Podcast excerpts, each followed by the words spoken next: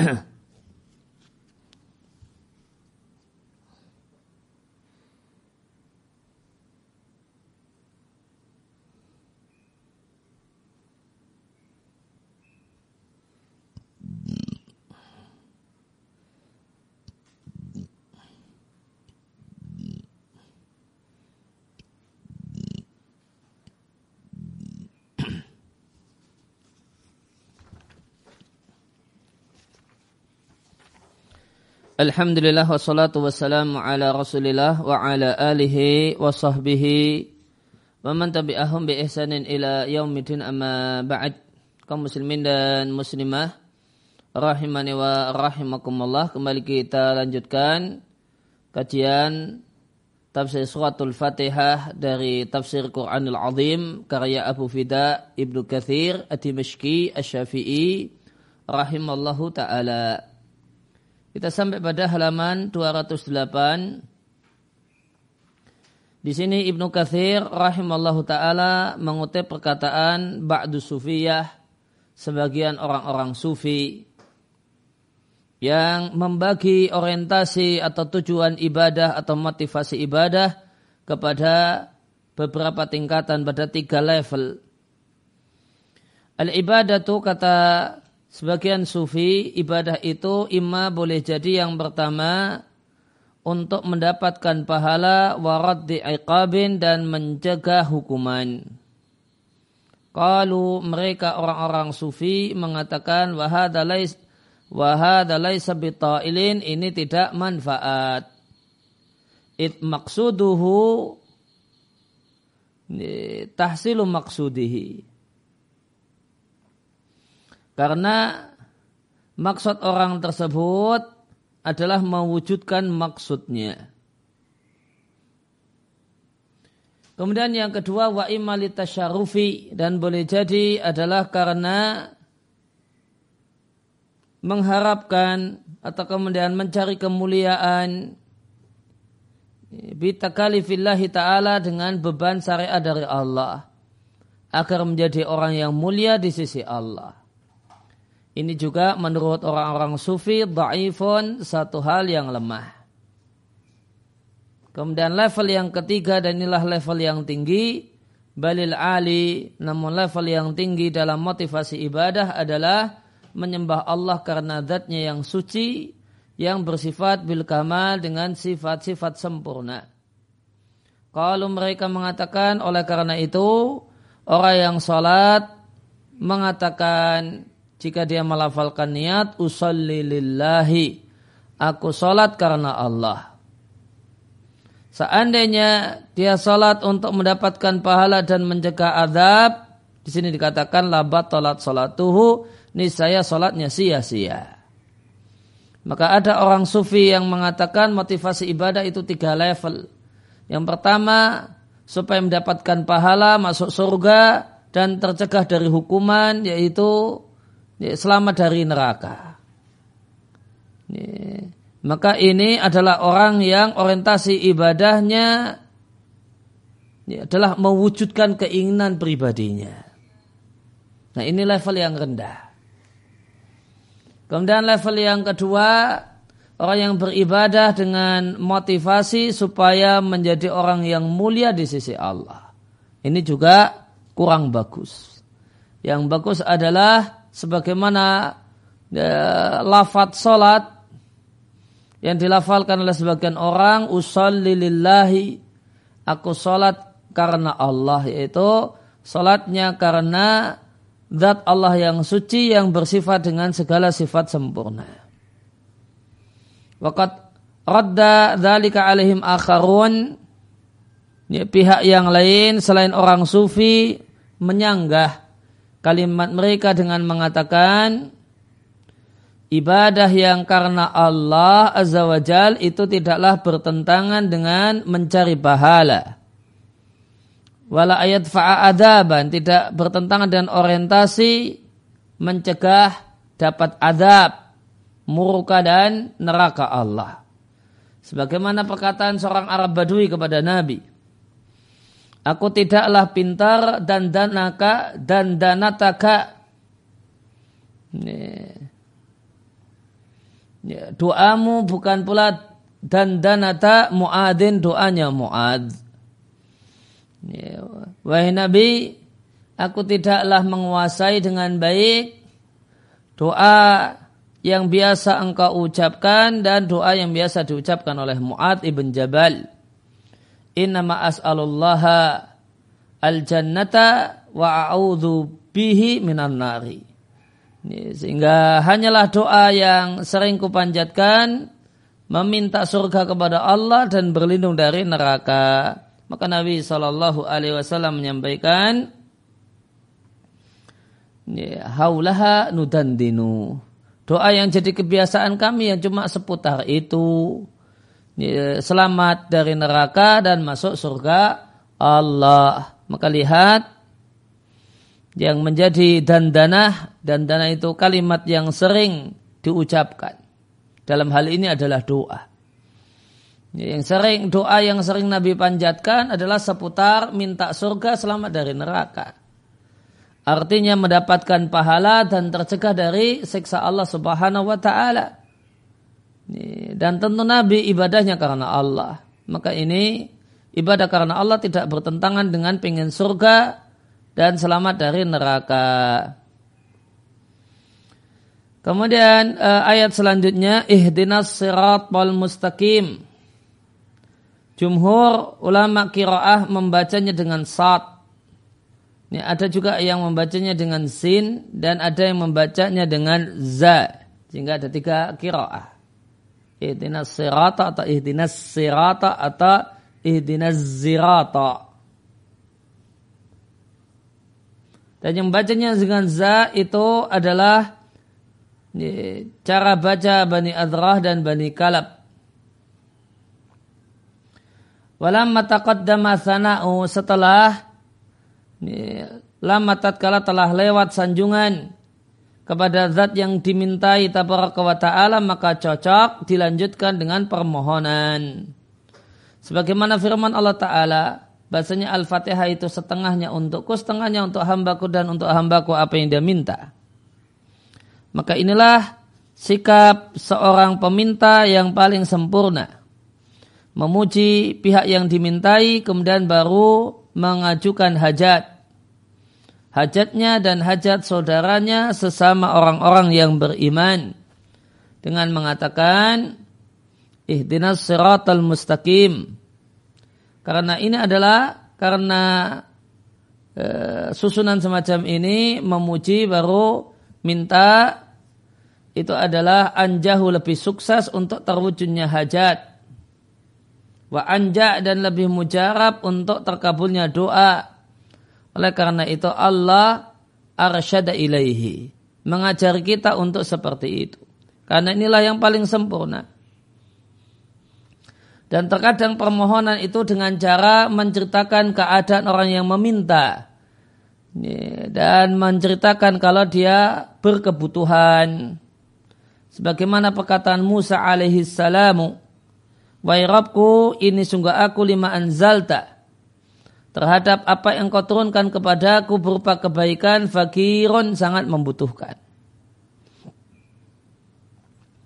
Waqad yataqaddamahu ma'adalika dan terkadang didahului ma'adalika di samping mengkabarkan kalau berhajat dan berkebutuhan didahului dengan wasfu mas'ulin menyebutkan sifat pihak yang dimintai sebagaimana perkataan Dinun nama lain dari Nabi Yunus alaihissalam ya, dia berzikir dengan mengatakan la ilaha illa anta subhanaka inni kuntum minadh zalimin.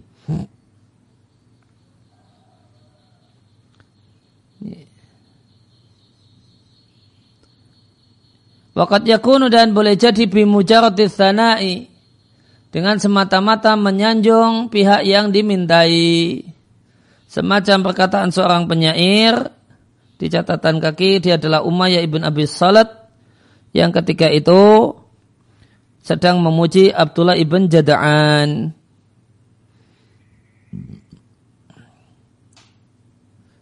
Ya, penyair mengatakan, apakah aku menyebutkan hajatku?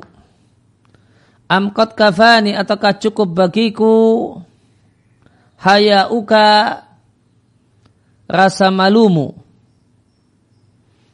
Ina sumaitaka ni al hayau sesungguhnya sifatmu adalah malu. Idza asna alaikal mar'u jika ada seorang yang menyanjungmu yauman pada satu hari kafahu maka itu cukup baginya minta arudihi daripada menyebutkan permohonan hanya permohonan asana cukup baginya menyanjung orang yang menyanjung dirimu.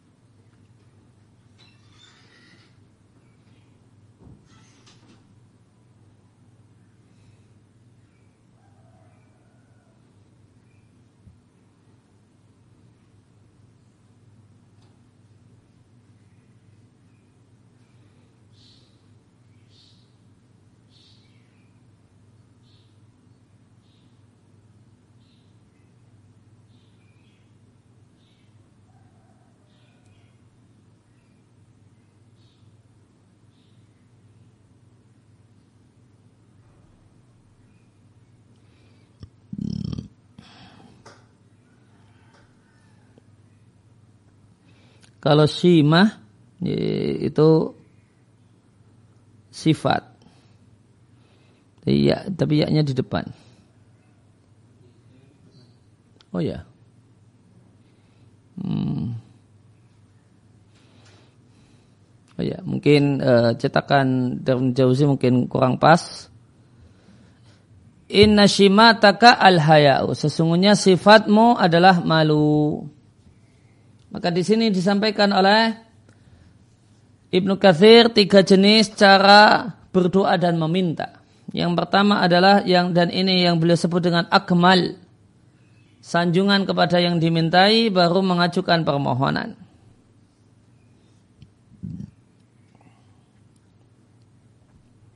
Kemudian yang kedua adalah al-ikhbar an halis sa'il wahajatihi. Menceritakan aku membutuhkan ini, ini. Tidak menegaskan tolong beri aku ini.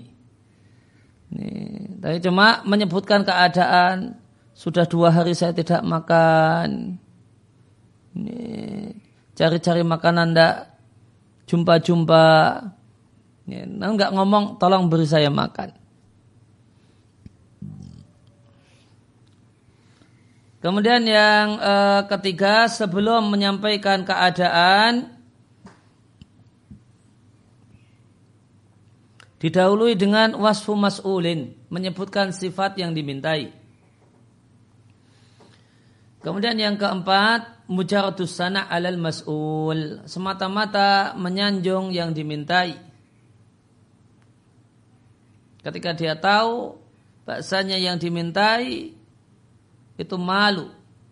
Ketika kita menceritakan ya, malu ya, dia bisa menangkap maksud kita dan dia dan intinya adalah minta dan dia malu. Kalau ada orang yang minta tidak memberi. Kemudian ya Allah aku meminta kepadamu berilah kami petunjuk beri kami hidayah. Tentu hidayah itu ada dua macam dan apa yang dimaksudkan di sini kata Ibnu Katsir wal hidayah hahuna hidayah yang dimaksudkan dalam ayat ini adalah dua jenis hidayah.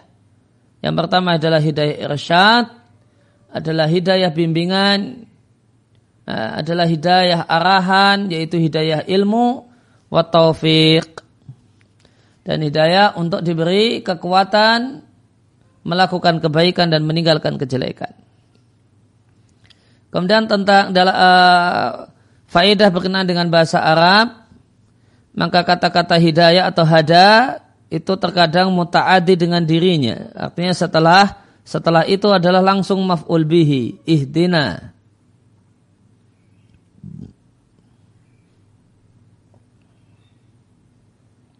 Maka jika langsung maf'ul bih, maka itu memuat pesan berilah ilham pada kami, berikan taufik kepada kami. Atau berikanlah uh, rizki kepada kami, atau berilah kami. Contohnya wahadainahu najdain, kami tunjuki manusia dua jalan. Artinya kami jelaskan padanya kebaik, jalan kebaikan dan kejelekan. Yang kedua, kata-kata hada terkadang digandeng dengan ila. Ijtabahu Allah memilihnya dan berikan petunjuk kepadanya menuju jalan yang lurus. Contoh yang lain fahduhum tunjukkanlah mereka ila siratil jahim jalan neraka. Nah kalau hada itu disambung dengan ila, maka maknanya adalah hidayah irsyad wa dalalah. Hidayah dalam pengertian ya, informasi dan pengetahuan. Demikian juga firman Allah Ta'ala wa innaka latahdi ila siratim mustaqim. Sungguh engkau memberikan petunjuk menuju jalan yang lurus. Kemudian yang ketiga, wakota ada bilam. Terkadang dipasangkan dengan lam. Contohnya ucapan penduduk surga. Alhamdulillahilladzi hadana lihada. Ini. Maknanya adalah wafaqona lihada wa ja'alana lahu ahla. Yang berikan taufik kepada kami untuk ini dan menjadikan kami layak untuk mendapatkannya. Ya, jadi Ya, hidayah itu adalah tegas maknanya hidayah informasi dan pengetahuan, manakala hada disambung dengan huruf ila.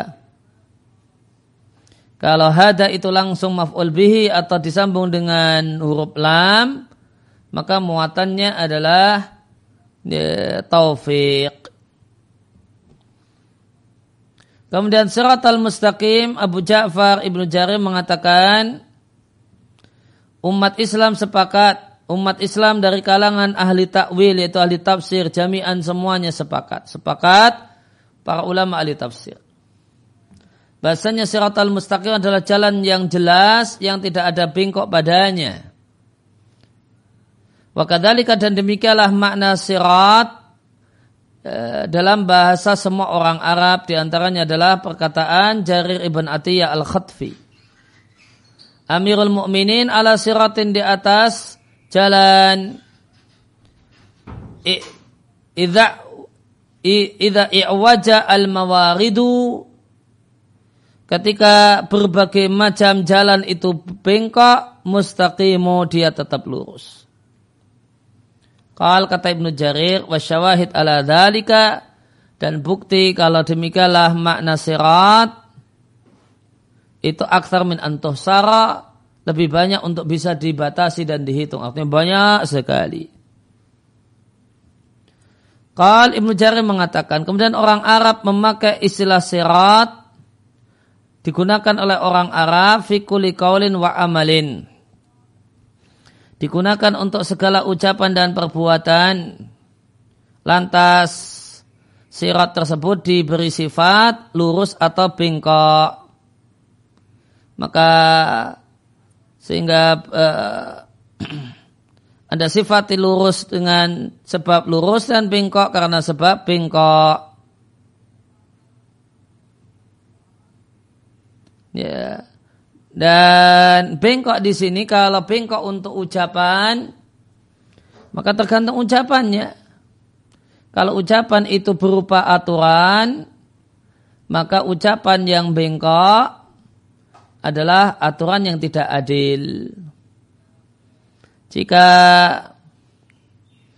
ya, ucapan itu isinya berita, maka ucapan yang bengkok adalah ucapan yang bohong. Dan jika itu bengkok dan lurus ini untuk perbuatan, maka disebut bengkok manakala perbuatannya adalah perbuatan yang salah dan keliru. Kemudian beda-bedalah ungkapan para litafsir dari kalangan salaf dan khalaf tentang pengertian sirat. Meskipun yarji hasiluha intinya adalah sama, yaitu mengikuti Allah dan Rasul. Faruya maka diriwayatkan bahasanya sirat artinya kitabullah. Ibn Abi Hatim mengatakan hadasana Al Hasan ibn Arafah qala hadasani Yahya ibn Yaman an Hamzati Az-Ziyad an Sa'ad wa wa Abul Mukhtar At-Ta'i an Abi Akhi Al Haris Al A'war an Al Haris Al A'war an Ali bin Abi Talib radhiyallahu anhu Rasulullah sallallahu alaihi wasallam mengatakan as-siratal mustaqim adalah kitabullah. Demikian juga hadis ini diriatkan oleh Ibnu Jarir dari Hamzah ibn Habib Az-Zayyad. Waqal waqad taqaddama fi wadailil Quran fi marwahu Ahmad wa Tirmidzi. Dan diriatkan Ahmad dan Tirmidzi dari Al-Haris Al-A'war dari Ali secara marfu' sabda Nabi.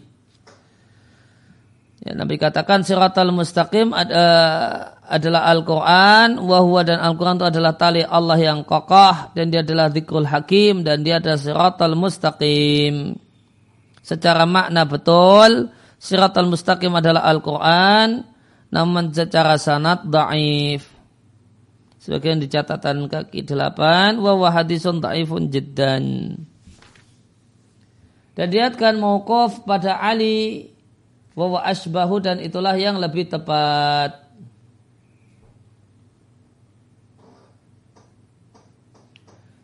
Sufyan Sauri mengatakan an Mansur an Abi Wa'il an Abdullah Abdullah yaitu Abdullah bin Mas'ud radhiallahu anhu mengatakan siratal mustaqim adalah kitabullah dan ada yang menjelaskan siratal mustaqim adalah Islam. Ad-Dhahak dari Ibnu Abbas mengatakan Jibril berkata kepada Muhammad sallallahu alaihi wasallam, katakanlah wahai Muhammad ihdinas siratal mustaqim. Yaqul alhimna Jibril mengatakan berilah ilham kepada kami jalan Al-Hadi memberikan petunjuk dan dia adalah agama Allah yang tidak ada bengkok padanya. Maimun ibn Mahran mengatakan dari Ibnu Abbas tentang ihdinas siratal mustaqim. Qal Ibnu Abbas mengatakan yang dimaksud dengan sirat al-mustaqim adalah Islam. Qala Ismail ibn Abdurrahman As-Suddi Al-Kabir an Abi Malik an Abi Saleh an Ibni Abbasin radallahu anhuma wa an maratan dan terkadang an Hamdani an Ibni Mas'udin an Una an Nasin dari sejumlah sahabat Nabi sallallahu alaihi wasallam ketika mereka menjelaskan ihdinas siratal mustaqim Sejumlah sahabat mengatakan huwal islamu itulah Islam. Kalau Abdullah bin Muhammad ibn da, da Akil atau Ukail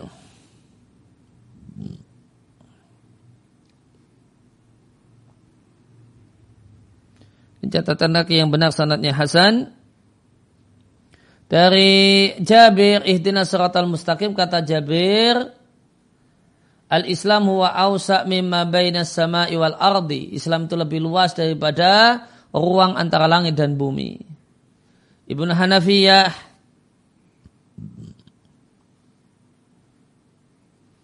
ya, menjelaskan tentang firman Allah Ta'ala ihdinas siratal mustaqim dia adalah agama Allah yang Allah tidaklah menerima agama dari hamba selain Islam. Abdurrahman bin Zaid bin Aslam mengatakan ihdinas siratal mustaqim maknanya adalah al-Islam.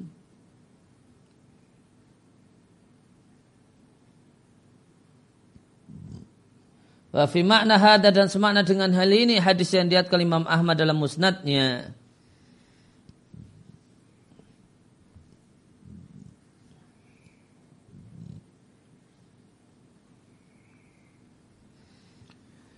Imam Ahmad mengatakan hadasana Al-Hasan ibn uh, Sawar Abu Ala qal hadasana Lais ibn Sa'ad an Muawiyah ibn Saleh an Abdurrahman ibn Jubair ibn Nufair dari kakeknya dari bapaknya Jubair bin Nufair dari Nawas ibn Sam'an dari Rasulullah sallallahu alaihi wasallam.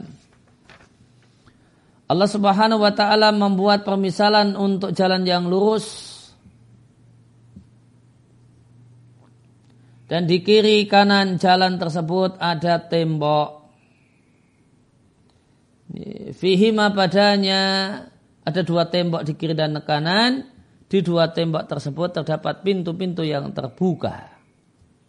Dan pintu tersebut tidak memiliki dan pintu tersebut yang terbuka itu memiliki korden yang menjuntai. Ya, di ujung sirat, di ujung jalan terdapat penyeru yang mengatakan, Wahai manusia, masuklah kalian ke dalam jalan ini seluruhnya. Jangan belok kiri, belok kanan. Dan ada penyuruh di tengah-tengah jalan. Maka idza aradal insanu jika ada seorang yang mau membuka salah satu pintu dan membuka kordennya, maka penyuruh tersebut mengatakan, Waihak, la taftahu. Janganlah engkau membukanya. Celaka engkau jangan buka. Fa innaka taliju. Jika engkau membukanya, engkau akan memasukinya. Fasirat al-Islam, maka jalan panjang tersebut adalah Islam. Dan tembok di kiri dan kanan jalan itu adalah batasan-batasan Allah. Batasan-batasan Allah yang Allah larang. Ini berupa keinginan-keinginan terlarang alias maksiat dan paham-paham yang keblinger dan sesat.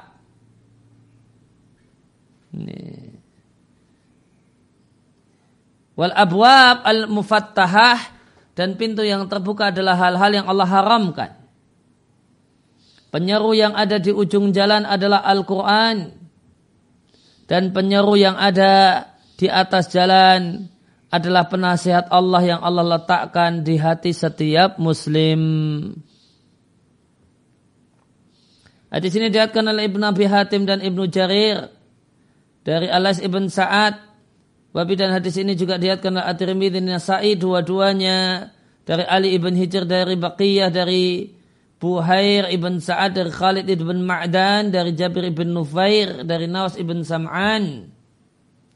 Bihi dengan redaksi yang sama. Kata Ibnu Kathir wa isnadun hasanun sahihun wallahu a'lam.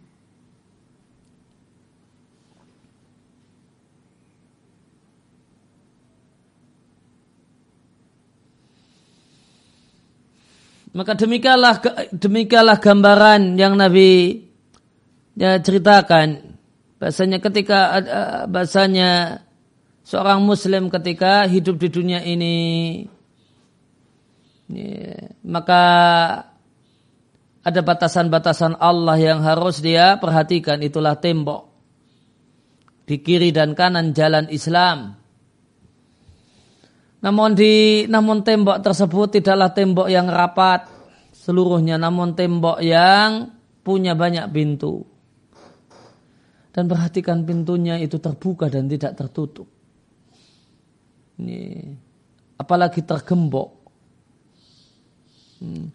Maka ini menunjukkan mudahnya orang menyimpang.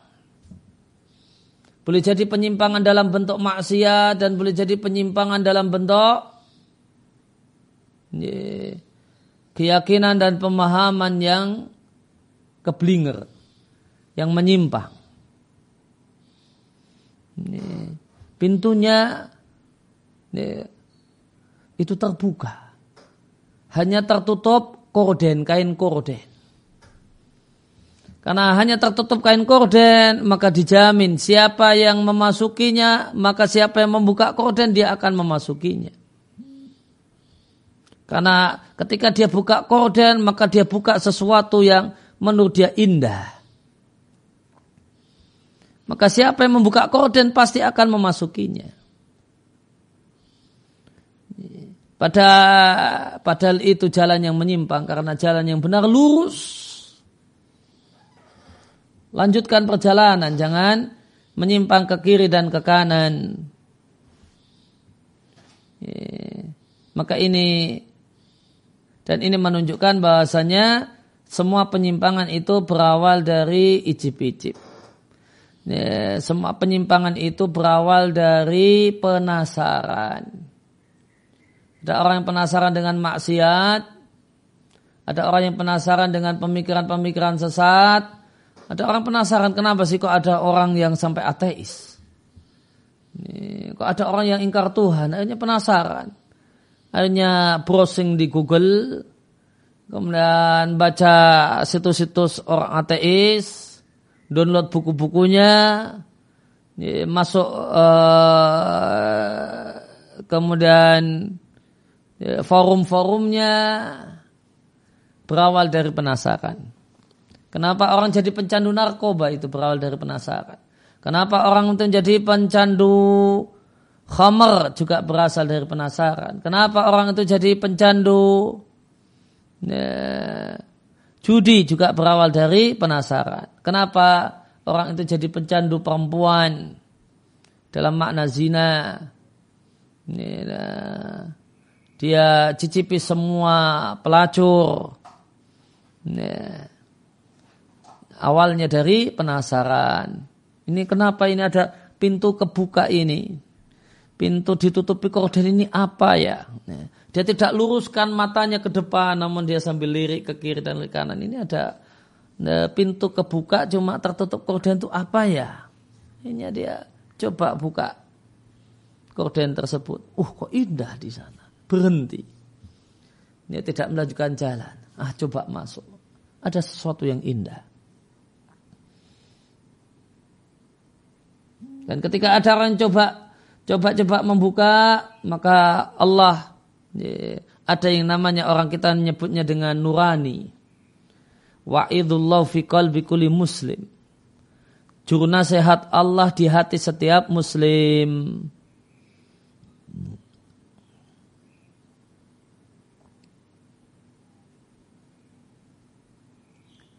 Kemudian Mujahid mengatakan tentang ihdinas siratal mustaqim, jalan yang lurus adalah kebenaran. Kata Ibnu Katsir, wahada ashmal. Ini adalah pengertian yang paling lengkap. Ya, kebenaran, itulah siratal mustaqim. Dan tidak ada pertentangan antara tafsiran Mujahid dengan semua keterangan yang telah lewat. Warwa Ibnu Abi Hatim wa Ibnu Jarir. Ibnu Abi Hatim dan Ibnu Jarir meriatkan dari Abu Nadir Hashim Ibn Qasim Qala hadasana Hamzah ibn Mughirah an Asim al-Ahwal. Ini ahwal artinya juling. Asim ini matanya juling sehingga disebut al-ahwal. Maka di sini kita jumpai membicarakan kejelekan yang diperbolehkan manakala orang itu eh, punya misalnya kekurangan fisik kemudian sudah melekat pada namanya. Kalau tidak disebutkan kekurangan fisiknya, orang malah tidak kenal siapa dia. Maka boleh uh, menyebutkan kekurangannya dengan niat untuk supaya dikenal apa yang dimaksud dan bukan dalam dengan niat mencelanya. Ya, sudah terkenal, terkandung terkenal namanya si buta dari gua hantu. Ya, maka menyebutnya si buta maka tidak tercela. Dari Abu Ali ya seorang uh, ulama tabi'in ihdinas siratal mustaqim. Ini kata Abu Aliyah siratal mustaqim adalah Nabi sallallahu alaihi wasallam dan dua sahabatnya Abu Bakar dan Umar bin setelah wafatnya Nabi. Asim al-Ahwal mengatakan, ku sampaikan hal ini kepada Al-Hasan al-Basri dan Al-Hasan al-Basri mengatakan, Sodaqa Abu Aliyati wa nasaha. Betul apa yang dikatakan Abu Aliyah wa nasaha dan dia memberikan telah memberikan nasihat.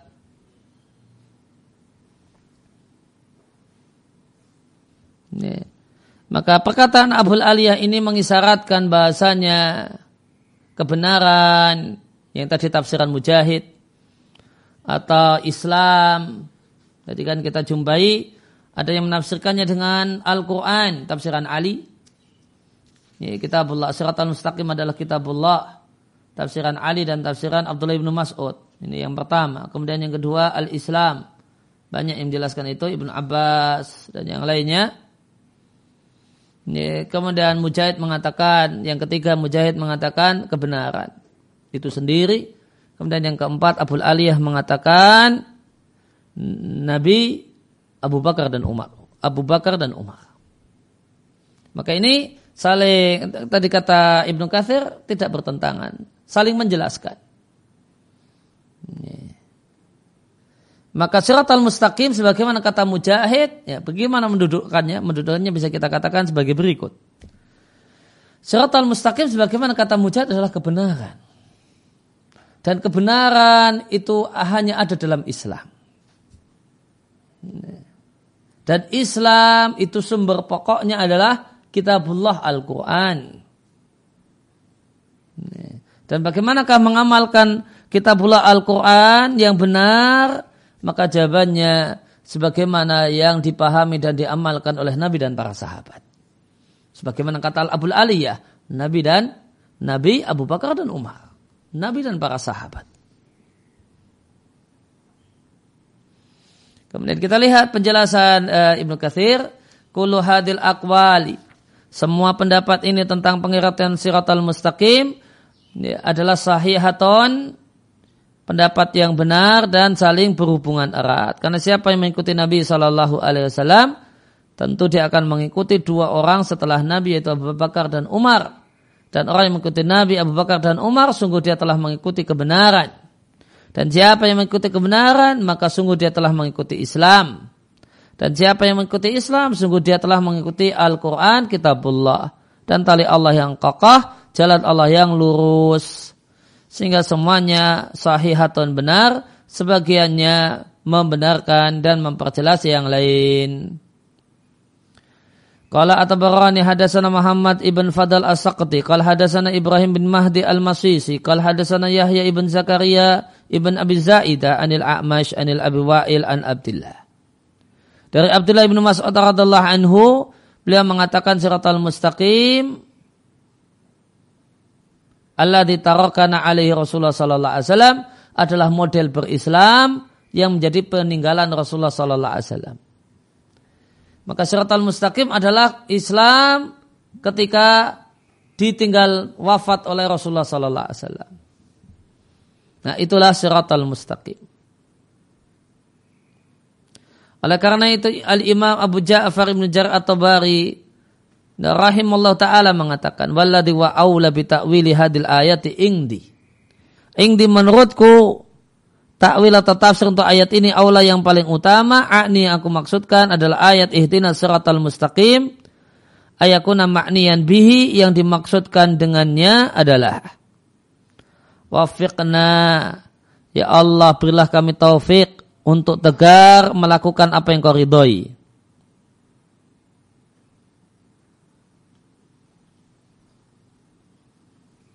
Wafaktalahu dan kebenaran yang engkau berikan taufik kepada kebenaran tersebut, orang-orang yang kau beri nikmat dari para hamba-hambamu berupa ucapan dan perbuatan. Itulah al mustaqim. Karena siapa yang mendapatkan taufik sebagaimana taufik yang Allah berikan kepada orang-orang yang Allah beri nikmat, itu para nabi, siddiqin, suhada dan salihin, sungguh dia telah diberi taufik untuk Islam dan membenarkan para rasul, memegangi Alkitab, Al-Quran, mengamalkan apa yang Allah perintahkan, berhenti dari apa yang Allah larang, mengikuti jalan Nabi Sallallahu Alaihi Wasallam, dan dia adalah jalan empat khulafa rasyidin. Dan jalan semua hamba hamba yang saleh. Wa kullu dalika minas mustaqim. Itu semua bagian dari siratul mustaqim. Fa'inkil maka jika ada yang bertanya dan ini adalah subhat yang biasa dilontarkan oleh orang-orang Nasrani. Bagaimanakah orang yang beriman itu minta hidayah setiap waktu dalam sholatnya bahkan di luar sholat? Wawa mutasifun bidalika padahal orang Islam itu adalah orang yang dapat hidayah. Maka apakah doa ini tahsilil hasil? Tahsilil hasil itu sia-sia. Meminta sesuatu yang sudah ada. Apakah ini tahsilul hasil perbuatan sia-sia ataukah tidak? Jawabannya anla tidak. Seandainya bukan karena seorang muslim itu membutuhkan hidayah malam dan siang,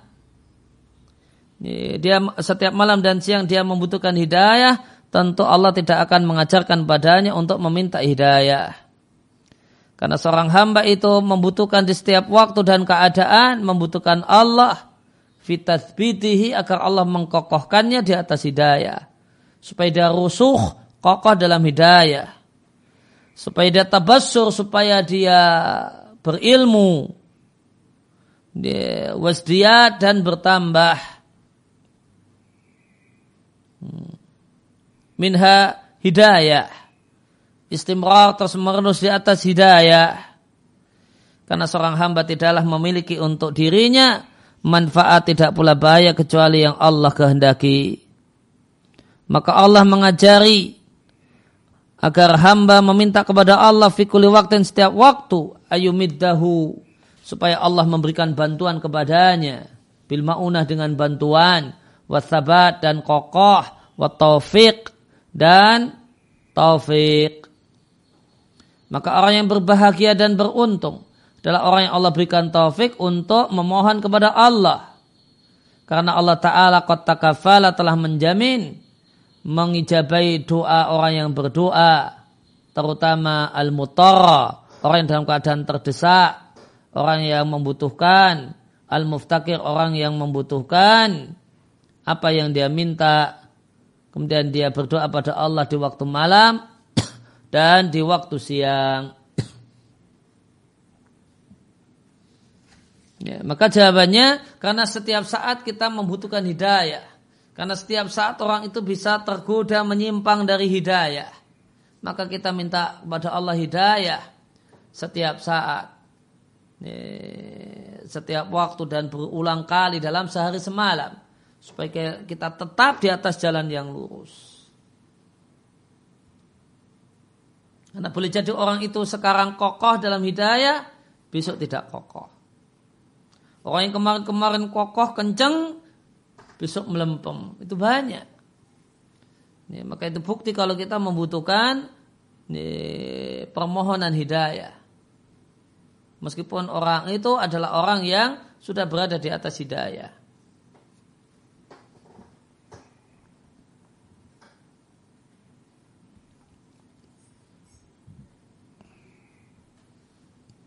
Apalagi jika mengingat apa yang disampaikan Ibnu Katsir di awal. Bahasanya hidayah adalah al-irsyad wa taufiq.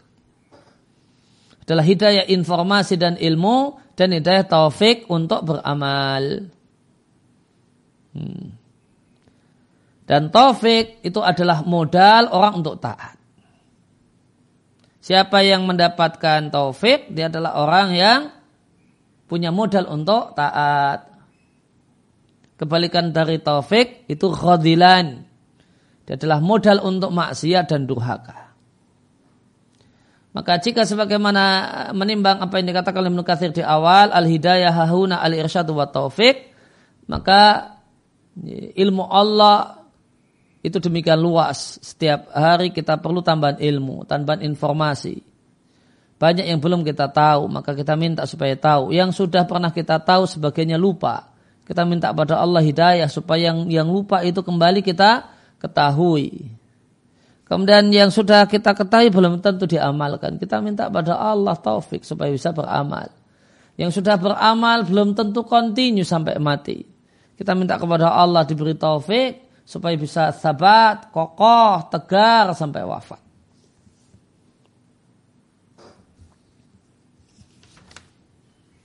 Nah, kemudian firman Allah Ta'ala, Wahai orang-orang yang beriman, berimanlah kalian. Orang yang beriman suruh beriman. Berimalah kalian pada Allah dan Rasul dan kitab yang Allah turunkan pada Rasul dan kitab yang Allah turunkan sebelumnya. Maka lihat, Allah perintahkan orang yang beriman untuk iman. Ini bukanlah mimbabi tahsilil hasil perbuatan yang sia-sia.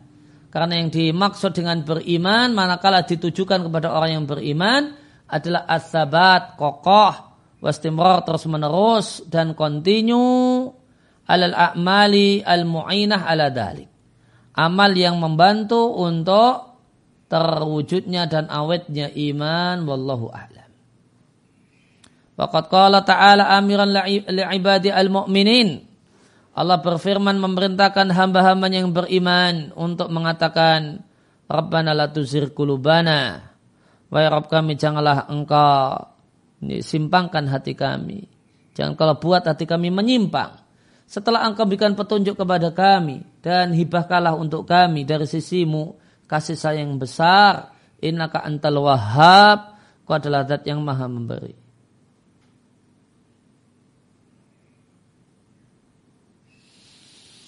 Pokok karena asidik dan adalah sahabat Nabi Abu Bakar As-Siddiq sebagaimana diriatkan oleh Malik dalam Muwatta.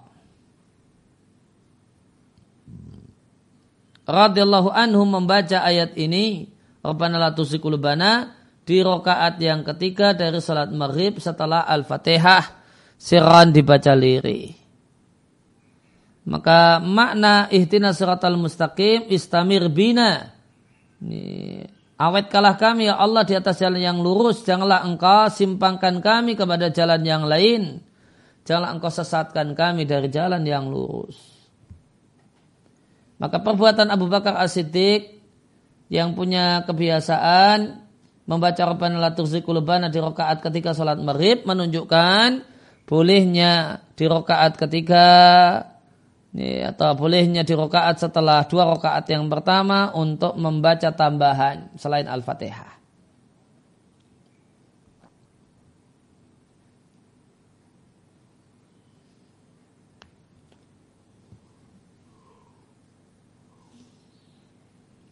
Jadi catatan kaki dikeluarkan oleh Imam Malik dalam Muwatta, Abdul Razak dalam Musannaf, Ibnu Mungdir di Awsat dengan sanad yang sahih dari Abu Abdullah As-Sunabihi. Aku tiba di Madinah di masa khilafah Abu Bakar As-Siddiq. Aku sholat di belakang beliau sholat maghrib. Maka beliau baca di dua rakaat yang pertama bi umil Quran al-Quran dan suratan-suratan min kisar mufassal. Surat dari kisar mufassal. Kisar mufassal itu ad-duha sampai an-nas. Thumma kemudian beliau berdiri di rakaat yang ketiga dan aku mendekati Abu Bakar. Sampai-sampai hampir uh, pakaianku hampir menyentuh pakaiannya. Maka aku mendengar Abu Bakar membaca Umil Quran Al-Fatihah plus ayat ini Rabbana la tuzigh qulubana ba'da idh hadaitana wa hab lana min ladunka rahmah innaka antal wahhab.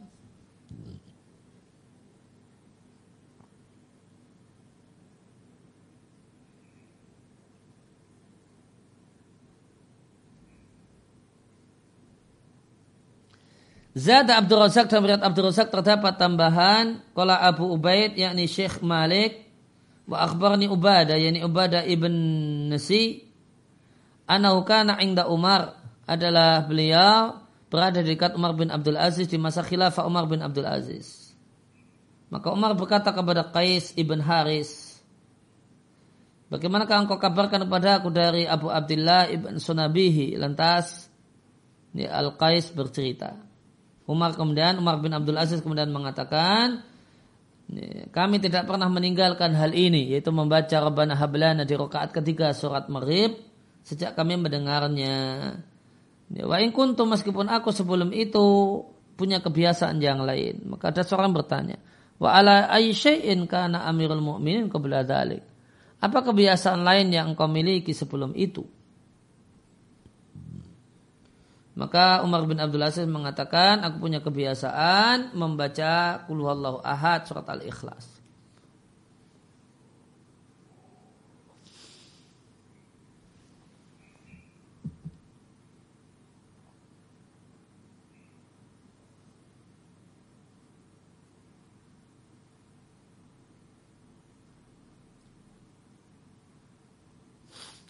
Namun dalam riat Ibn Abi Syaibah Zada Abdul Razak an Muhammad ibn Rashid qal sami'tu rajulan yuhadisu makhulan. Menciptakan pada makhul an dari Sahal ibn Sa'd as-Sa'idi. Bahasanya dia mendengar Sahal ibn Sa'd as-Sa'idi mendengar Abu Bakar membaca ayat tersebut di rakaat ketiga. Lantas makhul mengatakan Inna lam yakun min Abu Bakrin kira'atan wa inna makana du'aan minhu. Itu bukan kira'ah tambahan setelah Al-Fatihah itu statusnya berdoa.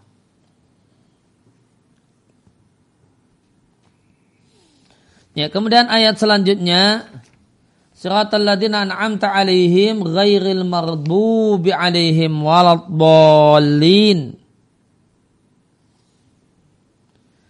Ya, telah lewat al hadis pembicaraan fima idza qala al abdu ketika seorang hamba mengucapkan ihdinas siratal mustaqim bahasanya Allah mengatakan ini untuk hambaku dan bagi hambaku apa yang dia minta. Maka firman Allah siratal ladinan amta alaihim itu menafsirkan siratal mustaqim. statusnya adalah badal siratal mustaqim menurut para ulama nahwu. Namun boleh juga disetatuskan sebagai ataf bayan. Wallahu a'lam. Dan orang-orang yang Allah beri nikmat adalah orang-orang yang Allah sebutkan dalam surat Nisa. Siapa yang taat pada Allah dan Rasul, maka dia akan bersama orang-orang yang Allah beri nikmat, yaitu para nabi, siddiq, syuhada dan solihin. Wahasuna ula, wahasuna ula ika.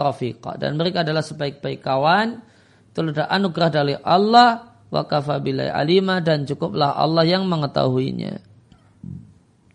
Atau hak mengatakan dari Ibnu Abbas Siratal ladina amta alaihim orang-orang yang engkau beri nikmat dengan taat kepadamu, beribadah kepadamu yaitu para malaikat, nabi, siddiqin, suhada dan salihin. Dan itu semisal dengan firman Allah taala, "Wa wa rasul fa ulaika ma'alladina amta alaihim." Abu Ja'far Ar-Razi mengatakan dari Arabi ibn Anas, siratal ladzina amta alaihim, mereka adalah para nabi.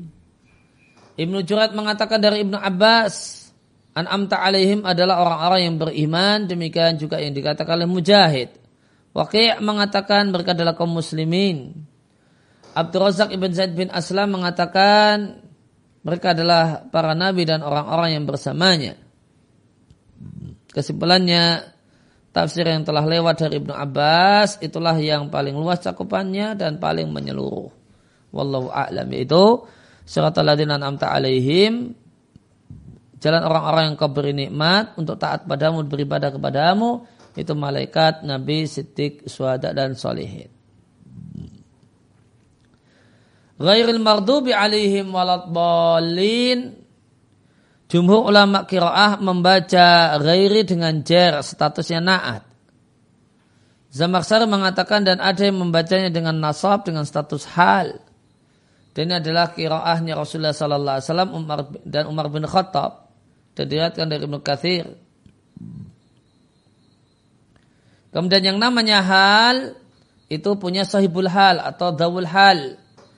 Nah, dawul halnya adalah damir yang ada pada alaihim. Amil halnya adalah an'amta.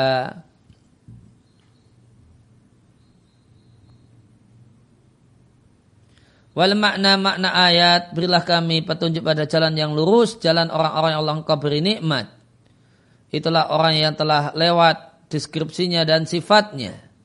Mereka itu adalah orang-orang yang mendapatkan petunjuk dan orang yang istiqomah, orang yang taat pada Allah dan Rasulnya melaksanakan perintahnya, meninggalkan larangannya dan larangannya. Bukan jalan orang-orang yang dimurkai. Itulah orang yang rusak niatnya. Mereka tahu kebenaran namun meninggalkannya. Bukan pula jalan orang-orang yang dalin sesat. Itulah orang yang tidak memiliki ilmu. Sehingga mereka haimuna bingung fiddalalati dalam kesesatan dan tidak mendapatkan petunjuk menuju kebenaran. Dan di sini Allah mempertegas kalimat dengan mengulang la. Siratal ladina an'amta alaihim ghairil mardubi alaihim. Allah tidak mengatakan wadboli namun tambah la. Apa faedahnya? Lihatullah ala anathama untuk menunjukkan bahasanya di sana ada dua jalan yang rusak. Itulah jalan Yahudi dan Nasrani. Ya, sebagian ulama nahu beranggapan bahasanya ghairi di sini adalah istisnaiyah, pengecualian.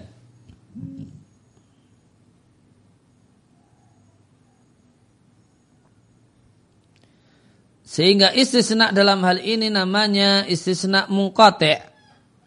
Nah, istisna ada dua, mutasil dan mungkote. Istisnaim karena dikecualikanlah orang yang mendapatkan nikmat. Karena orang yang mendapatkan nikmat bukan bagian dari mereka. Nah, ini ulasan sebagian nahwu. Sebagian ulama nahwu wa ma'arat nahwu dan apa yang telah kami bawakan di atas aula itu yang lebih tepat. Berkata seorang penyair Nabi Roh Adzibiyani. Wa yasifu Uyainah ibn Hisan bil Jubni. Dia memberikan gambaran bahasa Uyainah bin Hisan itu penakut. Wal juri namun orang yang zalim karena jamalun min jamali bani Aqiyas. Seakan-akan dia salah satu onta bani Aqiyas. Bani Akyas adalah satu kampung dari negeri Yaman. Yang onta mereka ini terkenal nafarun syadidun, sangat tidak jinak.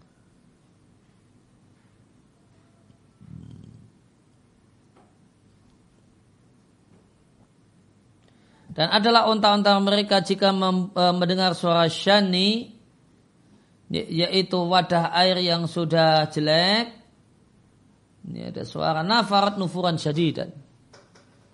Ini, maka dia sangat-sangat tidak jinak, gelisah dan tidak bisa tenang. Nah, maka Nabi Roh Azibyani mengatakan itu gambaran isi syairnya ka'annaka min jamali bani Aqyash. Ya, maka seakan-akan engkau seperti ontanya bani Aqyash. Yuqaqi'u inda rijlaihi bisyani.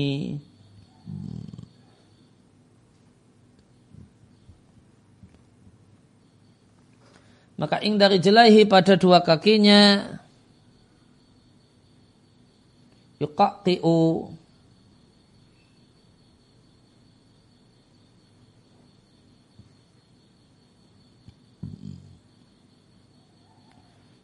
Qa'a e, artinya saw atau bersuara.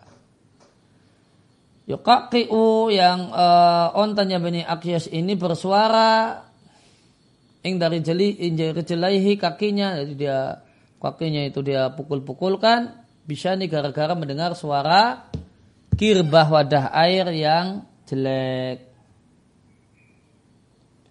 Ka'anaka seakan-akan adalah jamalan min jamali bani Akyas.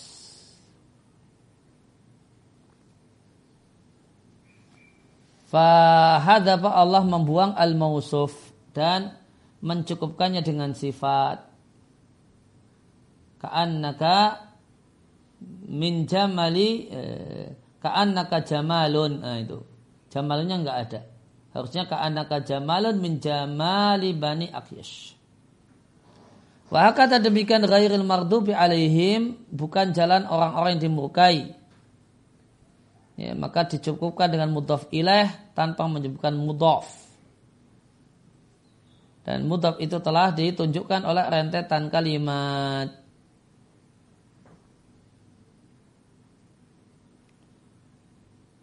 Jadi adalah firman Allah Ta'ala Ihtina siratal mustaqim siratal ladina an'amta alaihim Kemudian Allah katakan Ghairil mardubi alaihim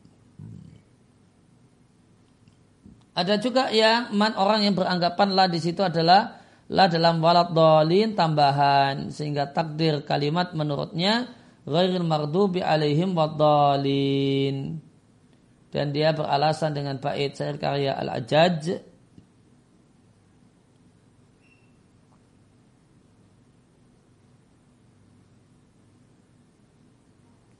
fi bi'rin la hau la hau la hura sa'a wa masya'ara.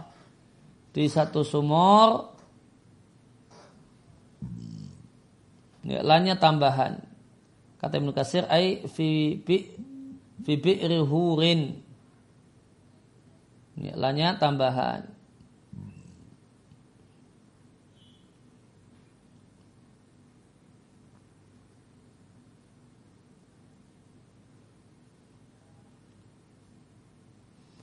Maka yang benar maqaddamnahu apa yang telah kami sampaikan. Bahasanya la itu bukan tambahan namun la itu apa, untuk taukid.